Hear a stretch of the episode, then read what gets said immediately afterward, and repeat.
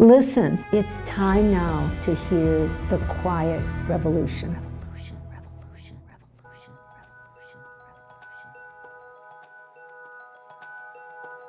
Welcome back. You're listening to A Quiet Revolution, presented for you by faculty and former graduate students and a current graduate student at Montana State University. Today we are on the University of Wisconsin campus in Madison, Wisconsin, sitting around the campfire on Picnic Point with Dr. Burcu Alptekin, former PhD student at Montana State University. Now Dr. Alptekin is a postdoctoral associate studying plant soil microbe interactions here at the University of Wisconsin.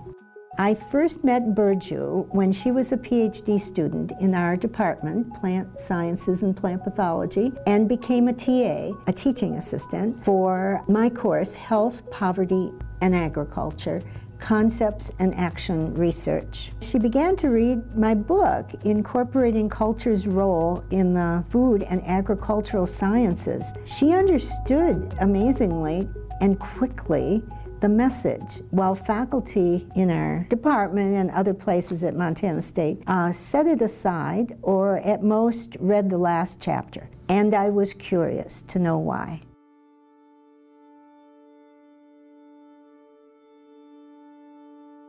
I, al- I was always interested in science. Even as a kid, I was a very curious uh, person and I knew that I wanted to do science and I wanted to be a scientist.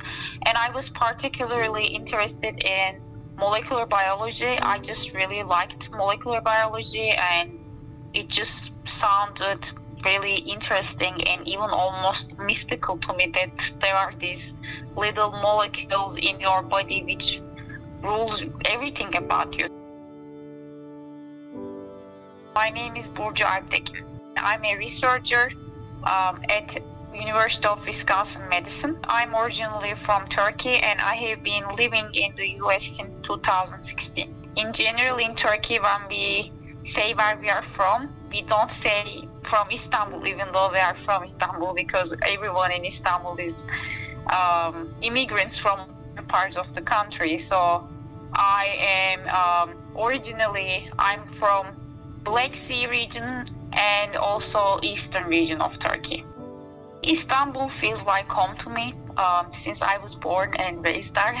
I moved to the US uh, for my uh, education, came to Montana State University to get my PhD in plant genetics, and in 2020, this year, uh, in spring semester, I got my PhD, then I moved here.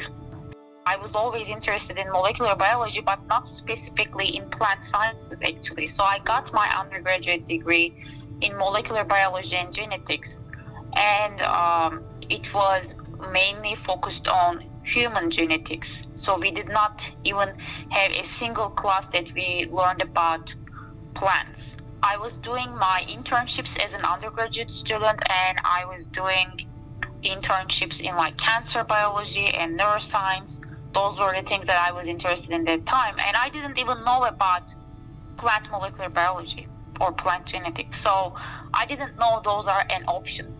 so, uh, but doing those internships, I was a little bit disappointed because I didn't really want to work with um, animals, um, or it sounded to me really hard to work with actual humans, especially um, talking and talking with sick people. Um, so I wanted something less, less. Uh, I don't know how to say it, but basically, I really wanted something that I can connect to. But I, I'm an emotional person, and I thought if I can, if I get connected to cancer biology or neuroscience a lot, I thought it might affect me quite a bit psychologically. I think it's not really easy to work on those fields. And I was exploring different options, and I realized um, I learned about plant genetics, and um, and I thought it's very good because um, it's a less explored option, uh, less explored compared to human genetics or other like other parts of molecular biology. But still, there's a lot of things that we need to learn and plus it's just really fun to work with plants. It's i think they are um, incredible. The more I learned about it, the more I liked working with plants. And even though I had a background in human human biology and when i first started to my phd i was still thinking like oh maybe i can go back to human biology. Um, but after i got into plant biology i just decided to stay here because there are so many things that we can explore.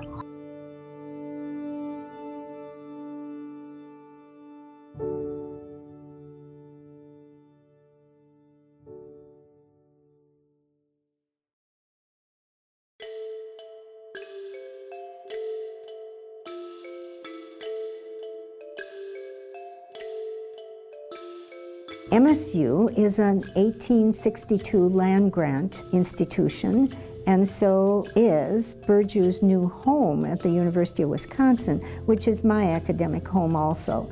These land grants were a brilliant idea of the U.S. legislators during the Civil War, during the rising of the Industrial Revolution in uh, the United States, and during the takeover of Native American lands by Euro American settlers. Now, the 1862s are realizing the community they were conceived to serve is not just narrowly defined as the sons and daughters of white Euro American settlers. It's Native Americans, Hispanics, Asians, Africans, and many others. Burcu is a well trained molecular geneticist, but she understood right away the importance of the broader community that 1862 land grants serve. Most important, she knows how to respectfully listen to these people. Well, let's listen to Burcu now. traditional ecological knowledge i think is very important and i think it is in general dismissed uh, by western science because when you talk to a western scientist they they generally think that um, even if you just mention traditional ecological knowledge they think that it's not real science and they don't really respect it but I disagree to that. It's because there is a knowledge there which was accumulated over so many years, and we should not be disrespectful to the things just because we don't know about or we don't understand it. And there were so many things like this in science. First, people thought that they they were not signs or they were not real but after a while we realized that they were real. So traditional ecological knowledge was accumulated over so many years and it was around in so many years more than the western science so there must be a value there even though we don't really know or we don't really understand. And especially i think with plant sciences it is it is even more interesting because plants and human beings were in interaction for so many years. You look at the plant science and plant research, it probably started a lot later compared to the interaction of plants and human beings. We need plants to to survive. We eat the plants. We use it as a uh, medicine. We use it even to cover ourselves. And this was like this since the we since the day that we started to exist in this planet. So there is a very special uh, connection there, and there is a lot of knowledge that people accumulated over time. So, and uh, since we are still like very new in the plant science in the Western world, I think we just don't know about those things. For instance, I can give you an example like this. Um, echinacea plant. Um, it is a very it's used as an immune booster medication now. You can go and buy the pills, and it has a lot of um, immune boosting uh, capacity. Uh, but this was not known um, by Western people and Western science for a very long time.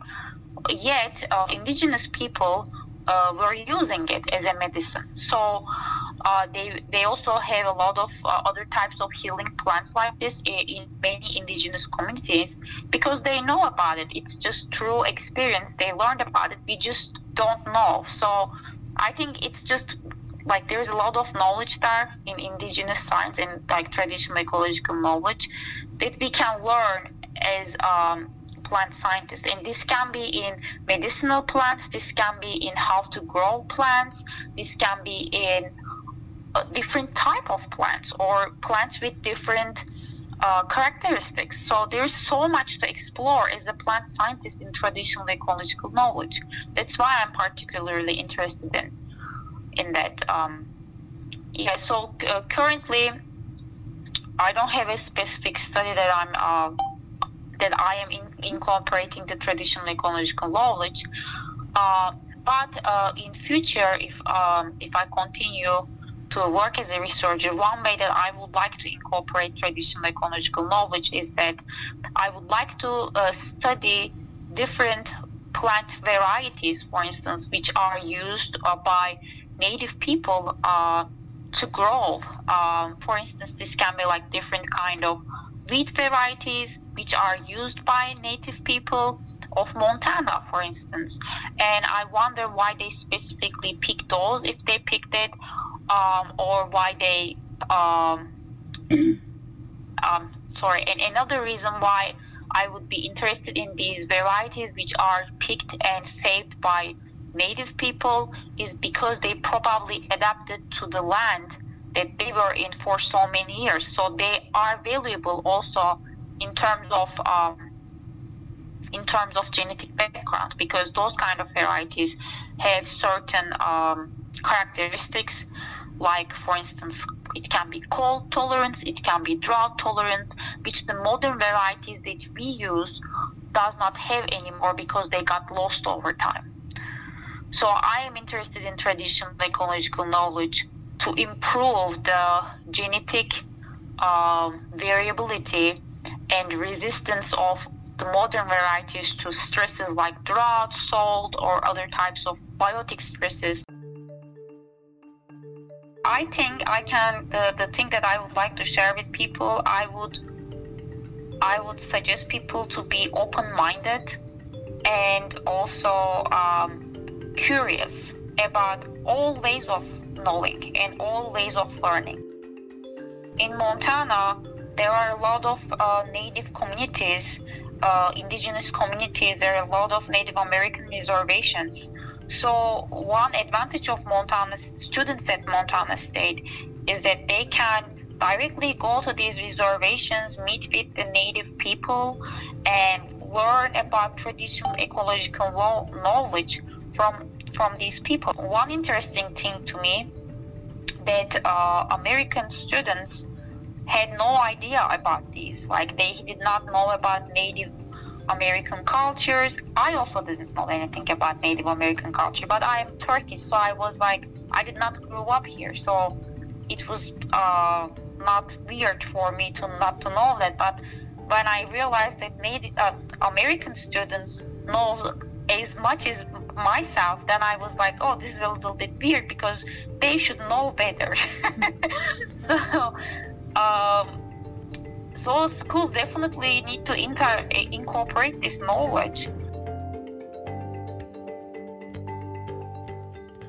Thank you so much, Burcu. Wherever you are, land grant university, academia, or outside, you will quietly, I know, and respectfully bring these messages of a revolution going on in our communities and in academic areas, learning to recognize each other. Now we must let the embers burn down at the campfire over here at Picnic Point in Madison, Wisconsin, and travel back west to the campfire in Wyoming in Fort Washakie. We'll be sitting in this next session just outside the teepee of Jason Baldes and his wife Patty.